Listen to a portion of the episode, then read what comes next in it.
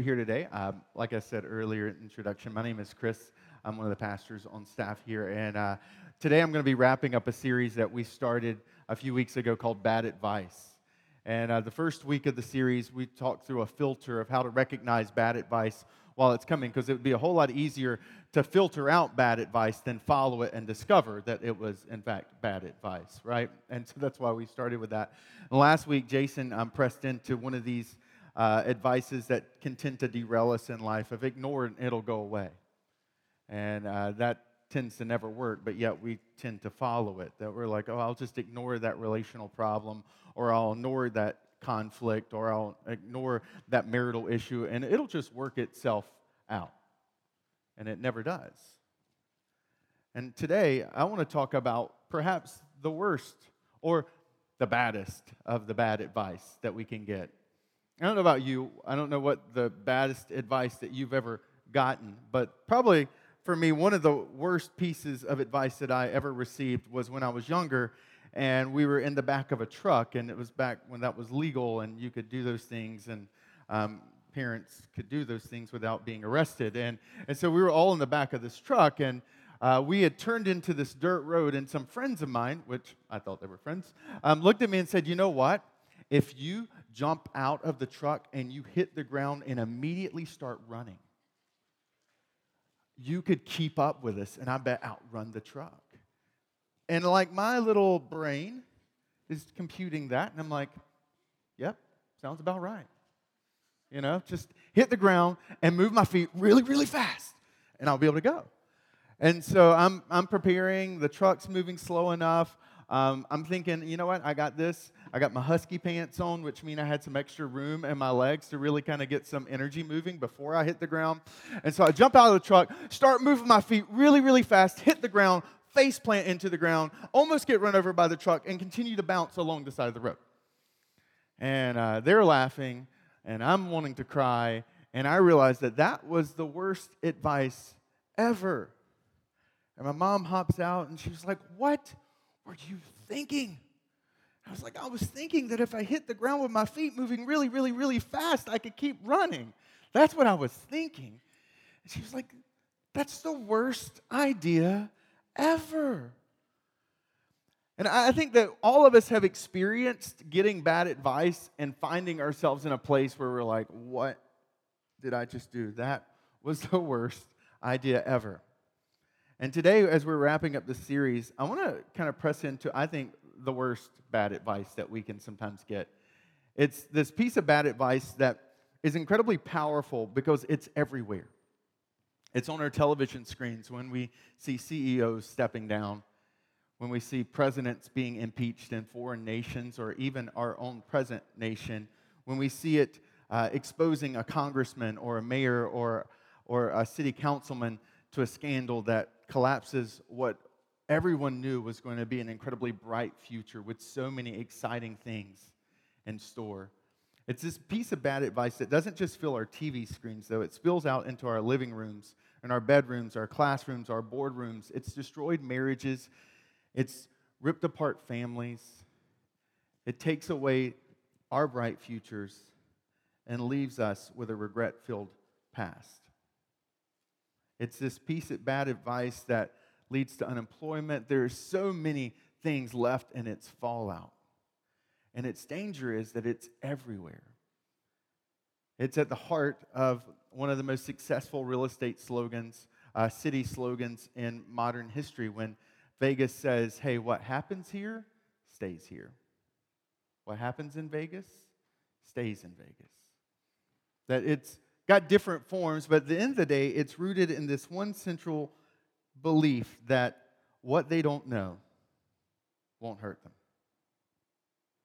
And that piece of advice that we've given ourselves, that others have given to us, that commercials have played on televisions, that storylines and movies have lived out, is perhaps one of the worst pieces of advice that you and I can buy into.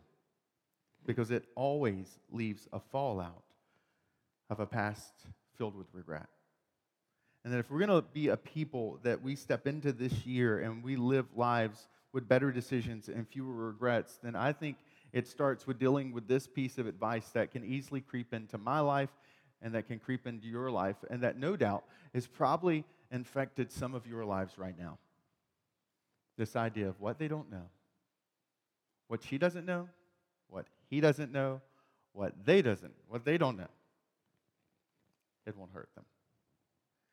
Fortunately for us, this is not modern bad advice. It wasn't a Vegas slogan invented that somehow has caught and grabbed hold of us. This is actually ancient bad advice. It's been around for a very, very, very long time. And one of the wisest men, uh, one of the wisest people who have ever lived, recognized the danger that this piece of advice held for people's lives and made it the center point, the center point of parenting advice and the lessons for his children.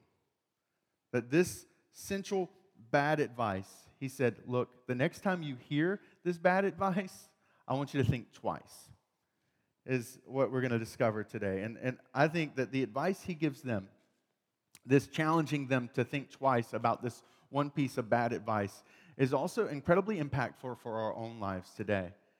Uh, if you have the Encounter Church app, uh, if you don't, you can download it encounterchurch.com backslash app. Uh, it's already in your message notes. It's in Proverbs chapter 6. And if you've been to Encounter Church, uh, you've probably heard me speak from Proverbs a lot. I love the book of Proverbs. Um, I think about it um, daily. I pray through it daily. I try to memorize um, specific proverbs. I don't know about you, but people pay a lot of money to get around people who are smarter than them right? We, we spend a lot of money to go to conferences to hear some of the wisest things that are happening and unfolding in our personal and professional lives. And most of the books that I read um, tend to somehow, usually, I can find traced back to a proverb stated by this king over 3,000 years ago. And so, naturally, if I can get around some of the wisest words ever spoken, then I'm going to do it. And that's why the book of Proverbs is one of those books that even if you, you're here today and you're not even sure where you stand with this whole God idea, I would encourage you memorize a proverb a week. This will change your life because it's the bedrock of most of the theses of um, books that I read that come out of Harvard Business Press. I mean, I've got a stack of books that I could point to and say, that's from Proverbs chapter 18, and that's from Proverbs 22. And, and this one, Proverbs 6, is the beginning of Solomon who's the writer of the vast majority of this book, uh, kind of laying out the central lesson for his children. Proverbs started out as a parenting guide, it was the wisdom that Solomon collected for his children. And it was meant to help them and to help us navigate life, and specifically this piece of bad advice. And before I read Proverbs 6, I want you to understand why this was such a like central key point because Solomon's one of the wisest guys who's ever lived. And when you read through the book of Proverbs, you pick up and you're like, man, this guy understood some things. He had a way of grasping concepts and reality. But Solomon wasn't just the wisest guy, he had also personally experienced the aftermath and the fallout of this bad advice that he's about to speak to his children. Solomon, if you've never heard of him, is the son of David, who is one of Israel's greatest kings. The modern nation of Israel has a long history. As a people, they've existed for thousands upon thousands of years, and their greatest king was David. And David, because of an adulterous relationship with a woman named Bathsheba, ends up um, having Solomon as a child. And so Solomon is literally born out of his father's, infide- of his father's infidelity. He witnesses the personal fallout, not just in their immediate life, but he watches it play out in the lives of his brothers. Because as Jason talked about last week, that it doesn't just stop with David, it creeps into other areas of the family, and brothers are making some of the same mistakes that their father made. Solomon had seen the fallout of people following this bad advice, and so that's why he makes this the central crux of his parenting advice to his children. And he repeats it over and paints it in vivid imagery because he wants his children to grab hold of the dangers that he had watched destroy his family's life before him. And so he says to them, in what we're about to read, whenever you feel tempted to follow this bad advice, I want you to think twice. And over the course of Proverbs 6, verses 23 to 29, because I just want to camp out in verses 23 to 29 uh, this morning, we see the two thoughts he wants to give his children. Um, verse 23 For this command is a lamp, this teaching is a light, and correction and instruction are a way of life. Keeping you from your neighbor's wife, from the smooth talk of a wayward woman. Do not lust in your heart for her beauty, or let her captivate you with her eyes. And then I'm going to skip this word for can be had with a loaf of bread, because I saw some children, but another man's wife preys on your very life. Can a man scoop fire into his lap without burning his clothes being burned? And can a man walk on hot coals without his feet being scorched? So this is what happens when someone sleeps with another man's wife.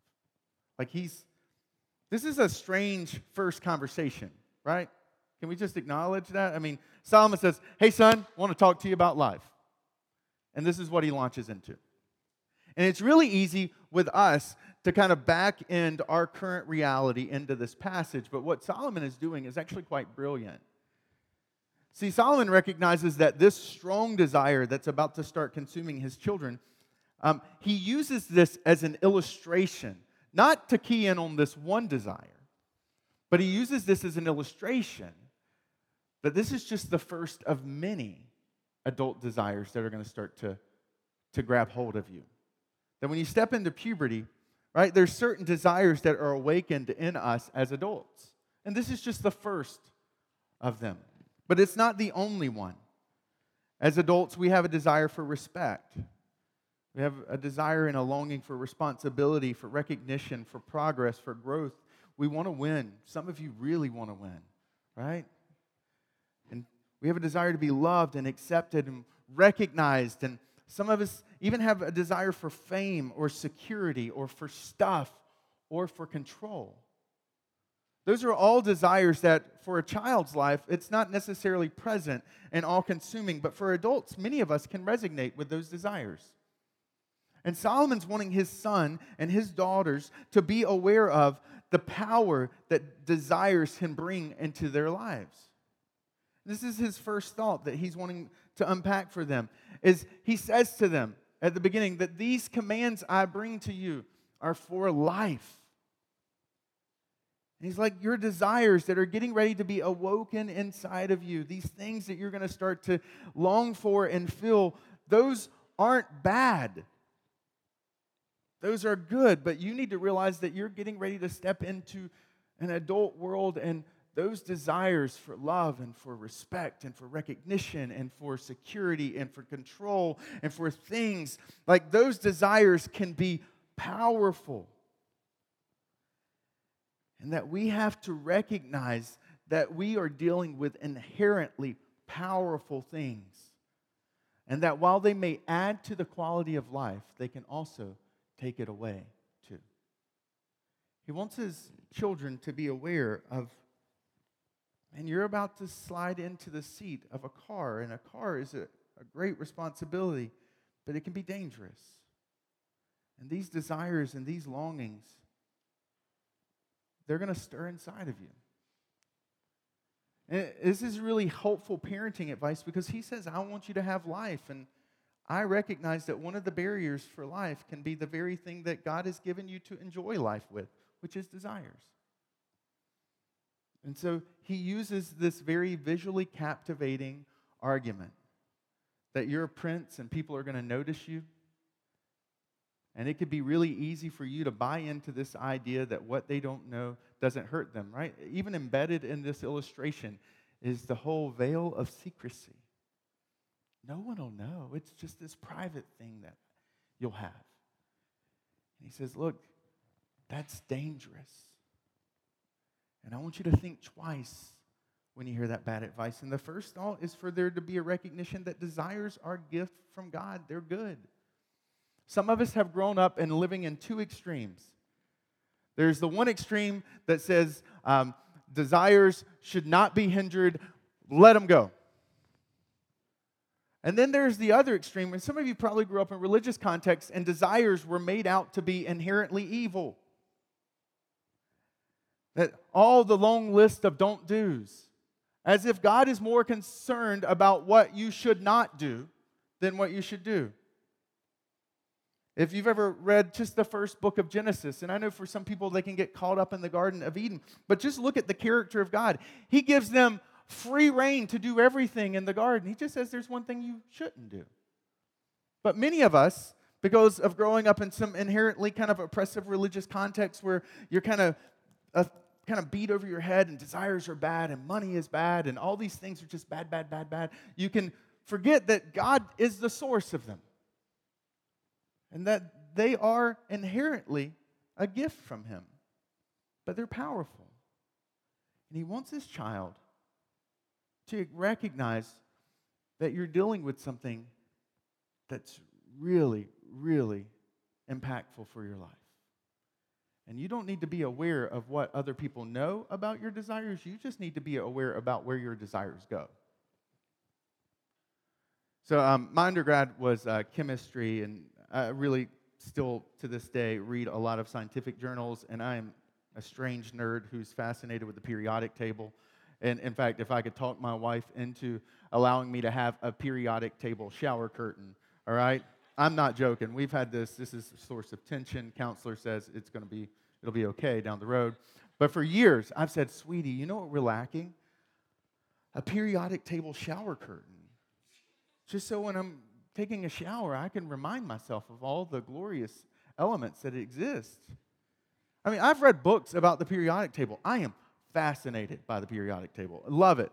And so, um, like, this idea of elements and how vastly different elements are um, is something I think is really fascinating. One specific element that you could argue has been a revolutionary element in the last 120 years is uranium. Right? Uranium, when it was first discovered, for, like for thousands of years, humans had no awareness of what uranium was. Um, we actually never even fully synthesized it out. It was kind of buried into and discarded in what was called pitchblende, which was just this black rock that was, as people were mining for gold and silver, they would toss it out inside. They didn't realize embedded in that pitchblende was uranium. And then in the early 1900s, um, late 1800s, early 1900s, you have kind of this rise of the radioactive age. Uh, Marie Curie, somebody you've probably heard of. There were a lot of researchers digging in. The uh, kind of modern idea of the atomic nucleus comes into play. And all of a sudden, uh, the energy of the atom is unlocked. There's nuclear power. There's an ability to, to fuel entire cities off the source of this uranium distilled down. There's breakthroughs in medicine. There's diagnostic tools that are invented that allow doctors today to, see things that are broken, to see things that are damaged, then they can apply that same radioactive material to actually treat the cancer that they discovered with that same radioactive material for inspection of the body. It's this incredible thing. It fuels space probes and Mars rovers. Like, I'm like, this is incredible what this little tiny thing can do. But all of us have also seen the flip side of what it can do that it's powerful and that it's leveled Japanese cities. But I think probably the most visually uh, captivating power um, and almost terrifying impact of uranium was seen April 27th, 1986. Over the course of 24 hours from April 26th to 27th, uh, Chernobyl, which was a power plant in uh, what's modern day Ukraine, near, out, about 60 miles outside of Kiev, um, experiences what becomes a nuclear meltdown. One of the reactor cores catches on fire, um, and disaster, explosion, radioactive dust is thrown in the air that can literally be detected almost all around the globe.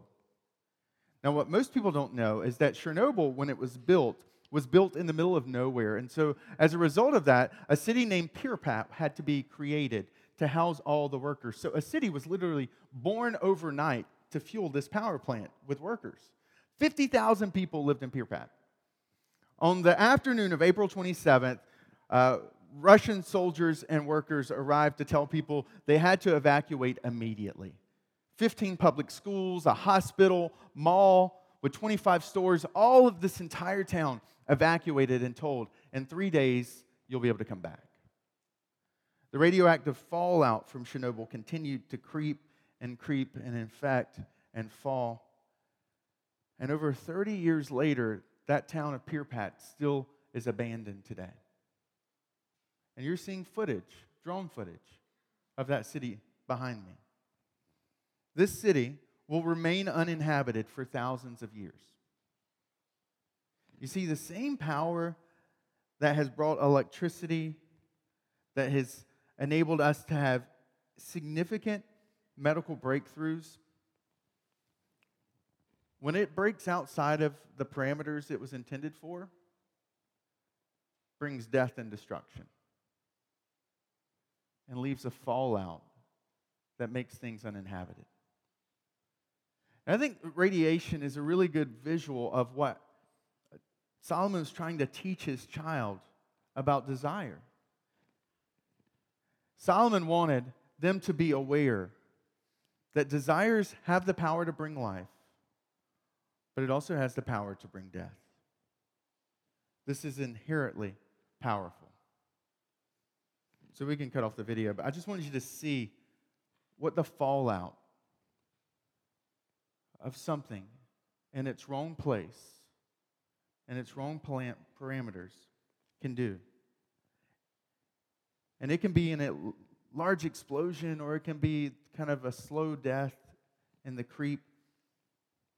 But desires, when they go beyond what they were intended, what happens is they begin to steal and kill the very life that they were intended to bring. And that's what Solomon tries to tell his son, right? He, he says that in verse 26 that this literally will, will prey upon your very life. It will rob from you. What was intended to bring life will actually take life from you. And you may be saying, well, okay, uh, maybe, but what they don't know doesn't hurt them. How does that apply? Well, here's how it applies our desires, when they go beyond the boundaries of what's intended, we, we start to, to step into dangerous areas. It's the little white lies we tell because we want recognition and we want respect and we want people to, to see us for how we want to be seen. So we tell these subtle white lies. We take that desire for recognition and we step outside of the bounds. And those little white lies that we call white lies, they rob from us trust from others.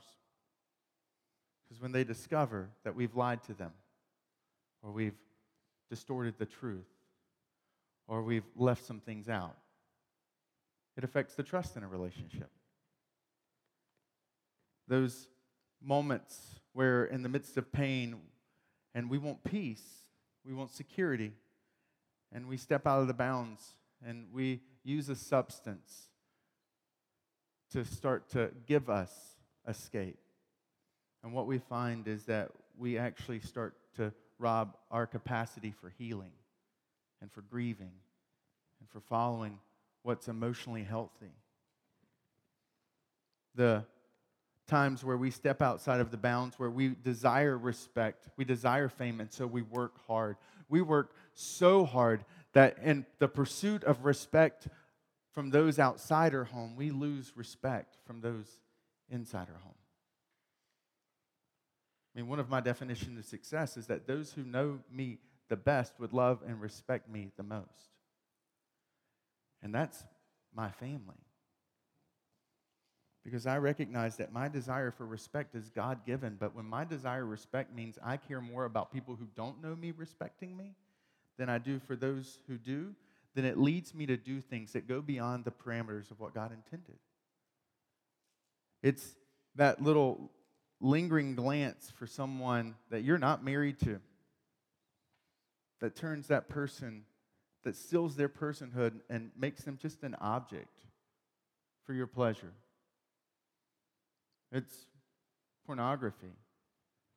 Nobody will know. But in the end, it steals from you little pieces at a time with each additional click your capacity for intimacy with your loved one. Like it's this inherently powerful thing that when we step outside of its bounds, it brings death.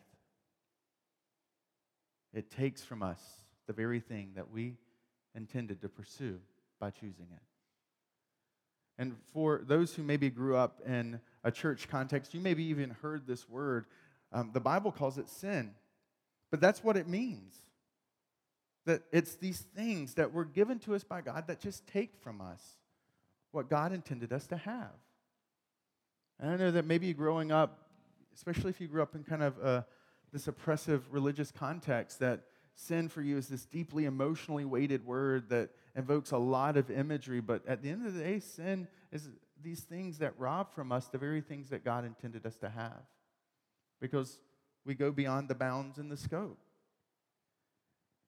And the antidote to this, to get really practical, the antidote to this bad advice is found in the second thought, where he says, I want you to think twice before you follow this bad advice. He gives him this illustration in verse 25 that um, we can over we can kind of skip over it and just think it's all part of this like flow, but it's actually this really helpful device, this second thought that I think he gives his son. He says, Do not lust in your heart or let her captivate you with her eyes. And what's implied is that there's this moment that's playing out in front of him. And he's teaching his children the second thought of uh, uh, something I want to teach you. That it rhymes, so that just makes it even better, right? If something rhymes, it's obviously right. Um, uh, the statement of if, when, and then. If, when, and then. If, when I am encountering an opportunity that goes beyond the, the place and the parameters of this desire, then I will respond this way. And he's like, son, if you are in that moment and this is what you're experiencing, then you go ahead and decide before you get in that moment what you're going to do. And that's what he's doing. This, this hasn't happened yet for his children. He's saying, I want you to decide now how you're going to respond. How are you're going to respond is that you're not going to allow your mind or your eyes to go there. It's the if when you're alone and no one's home and you're feeling lonely, then you will not turn on your computer. Or if, when you've had a fight with your spouse, then you don't have that lingering, flirtatious conversation with your coworker. You, you start to, to realize that all of us, all of us live with the tension of a desire wanting to go to a place that you and I know it shouldn't go. And he tells his children, decide now, not in the moment, how it's going to go. Decide now. And so, what area in your life? What area in your life do you need to think twice about this bad advice playing out? We all have different longings. And it's in those areas of that deepest longing that we're often, we feel the tension. The Bible calls that temptation, but we feel the tension to take the desire beyond where it should be. And so, what is it for you? And what would it look like for you to implement an if, when, and then? For me, I, I have tendencies, I want to, I could easily overwork. Like, I like working and I like kind of pressing in, but it helps me to, to have some kind of parameters in my life that says, okay, I'm going to eat dinner this many times at home in the week. So if when it's dinner time, then I'm done. And then we're going to do family time.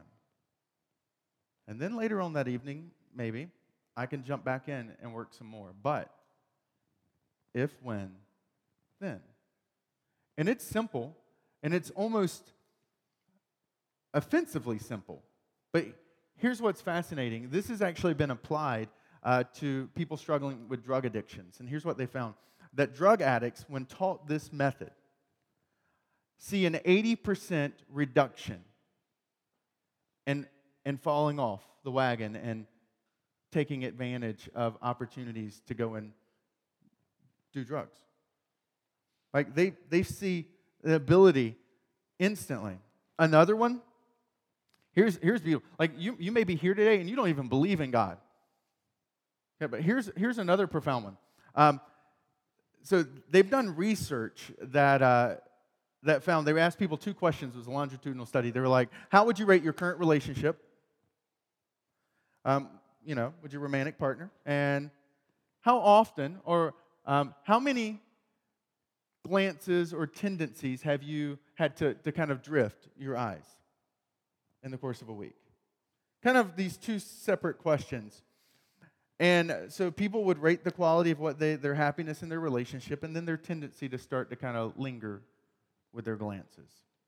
And what they found is that the, the best predictor of infidelity was not this question of how happy they thought their relationship was.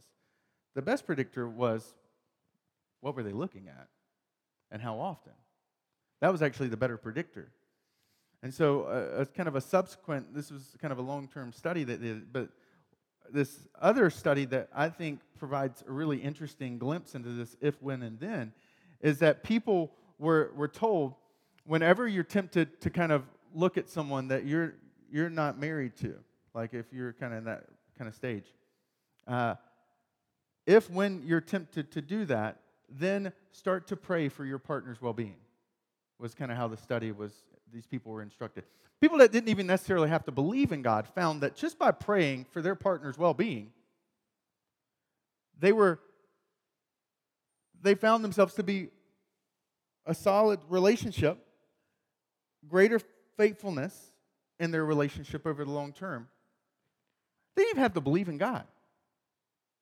But the practice was just simply an if, when, and then.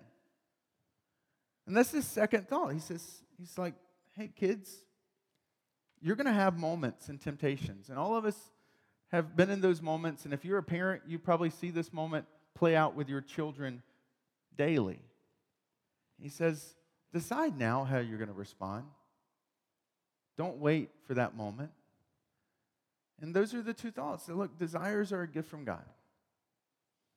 But be aware when you find yourself in a place they're not intended to be. Decide now how you're going to respond to it. So let me end with this ridiculous, crazy moment in my life this week. So um, I had this, I'm going to say phenomenal, you may judge differently. I had this phenomenal idea. I was like, how do I capture the power of desires? And as you've already seen, radiation. That's a beautiful, right? I mean, even Solomon, he's like, son, can you scoop fire in your lap and not be burned? Like that's that's the same idea. I'm like, that's brilliant. But radiation, that's that's it. Like that's how you capture how this invisible small thing can make such a profound difference, right? I'm like way too excited about it. I told you I want a periodic table shower curtain. And so I get online and said, you know what I should do? And I built this elaborate plan in my head because I care about speaking to you every week and I work hard at it. And I'm like, I should bring a piece of uranium on the stage. That would be awesome. The mic would be dropped when I open up the box. And it's like, ah, you know? And so I get on Amazon and I type in uranium. And guess what? You can order uranium from Amazon. They have everything. And so I noticed that there's a shipping conflict that there, because Amazon, for valid reasons, outsources their uranium. They're like, we can't promise you like your prime delivery. We'll give you a window. And it was like a two week window. And I'm like, man, I gotta, I gotta build a backup plan. So I ordered two samples of uranium from two different suppliers, right? And um, I'm so excited. I, I like. I, I, was flying last week. I was in a meeting, and I, I flew home uh, this past Monday night. And I walk into our little space, and there's the box that has radiation slapped on it. I'm like, my uranium's here! Woohoo! And because I'm wise, I also ordered a Geiger counter because I wanted to make sure I knew what the radiation was. Like, you know, beep, beep, beep, beep, beep, beep, beep, beep, beep, beep, like to know how much radiation I was exposing myself and my family to. And, um, and so I, am like so smart. Geiger counter, uranium, um, and they both come. Like I get my Geiger counter first because that's what you should do before you get the uranium shipped to your house. Well, I happen to land, I walk in, and I'm like, baby, my uranium came. I can use my Geiger counter now. And she's like, I married you. Like, what is, what's happening right now? Why are you dangling a piece of uranium in our living room? And I'm like, this thing is hot. I mean, it's like,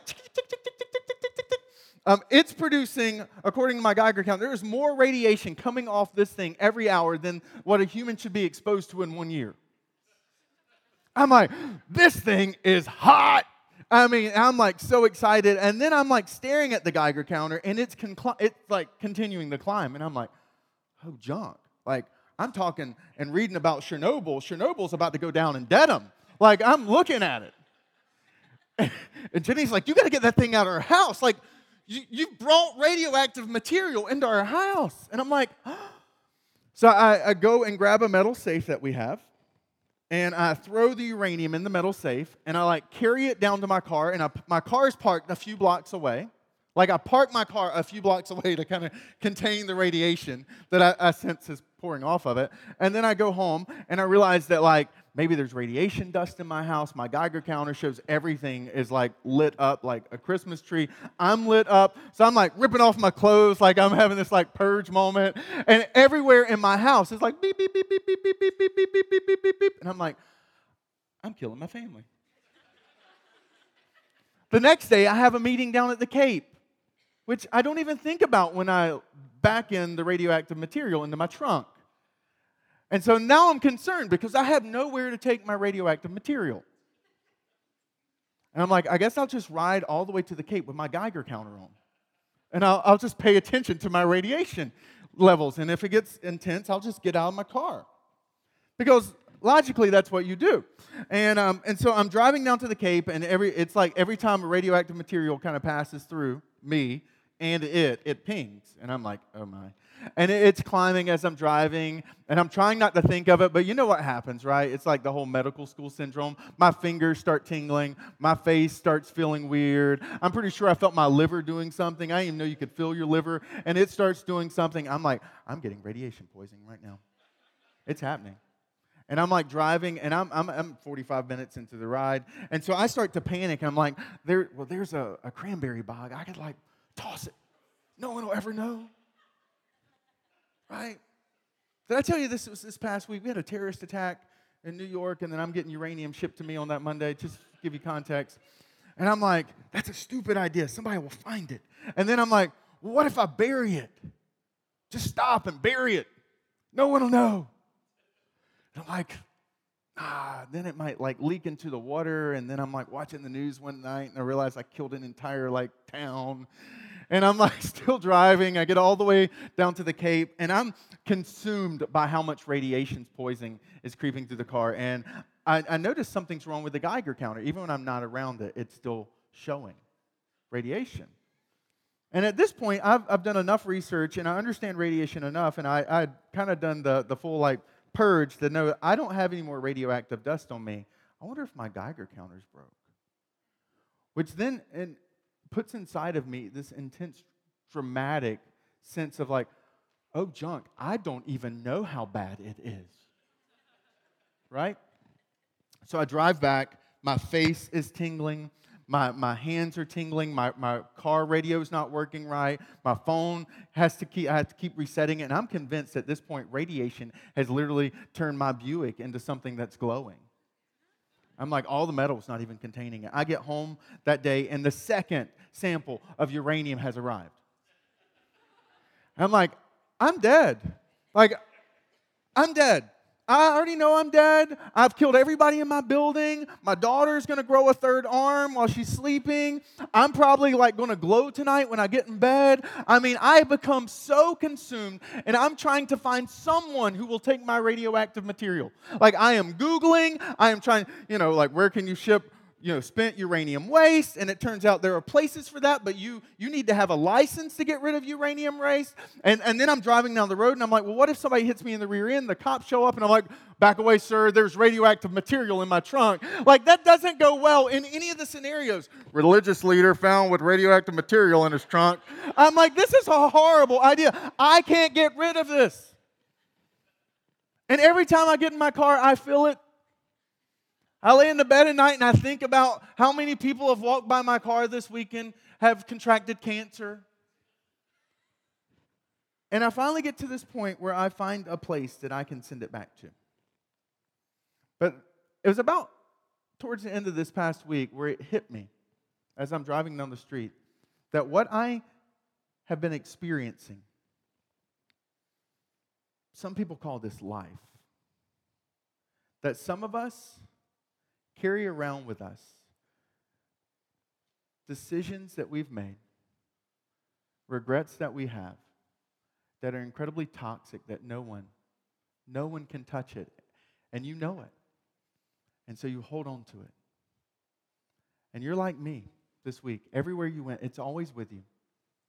And it's eating away at you on the inside. And you know, because you are living on this side of the fallout, that what they don't know won't hurt them is wrong. Because it's hurting you. And they're losing you in the process because of the fallout. And, and as I was driving down the road, my mind shifted from the radiation flooding through my body to the weight of some of us sitting in this room and listening today who have far more toxic stuff in our lives than what I had in my trunk. Of things that we've done that no one else knows about, but that we do. And that they've been eating away at us.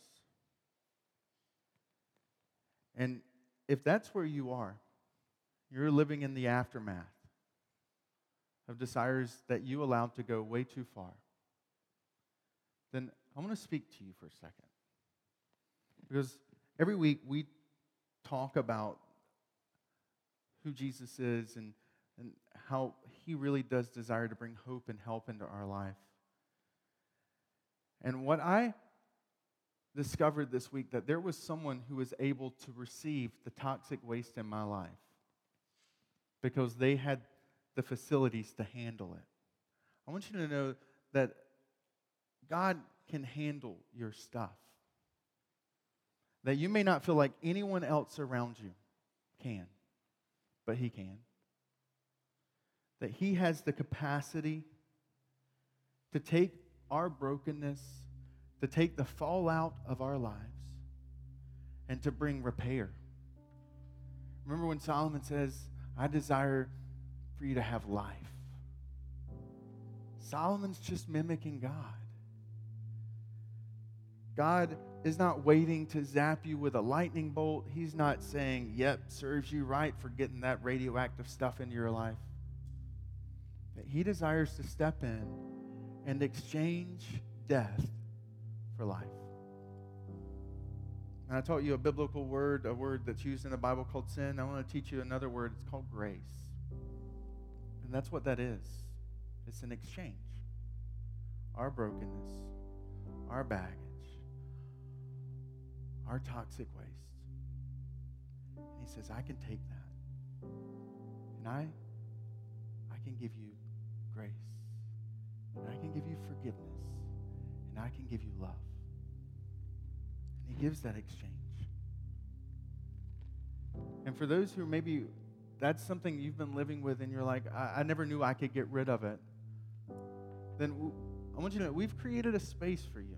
Because I don't expect that you're like, oh, okay, well then sign me up for it because I don't even know what that means.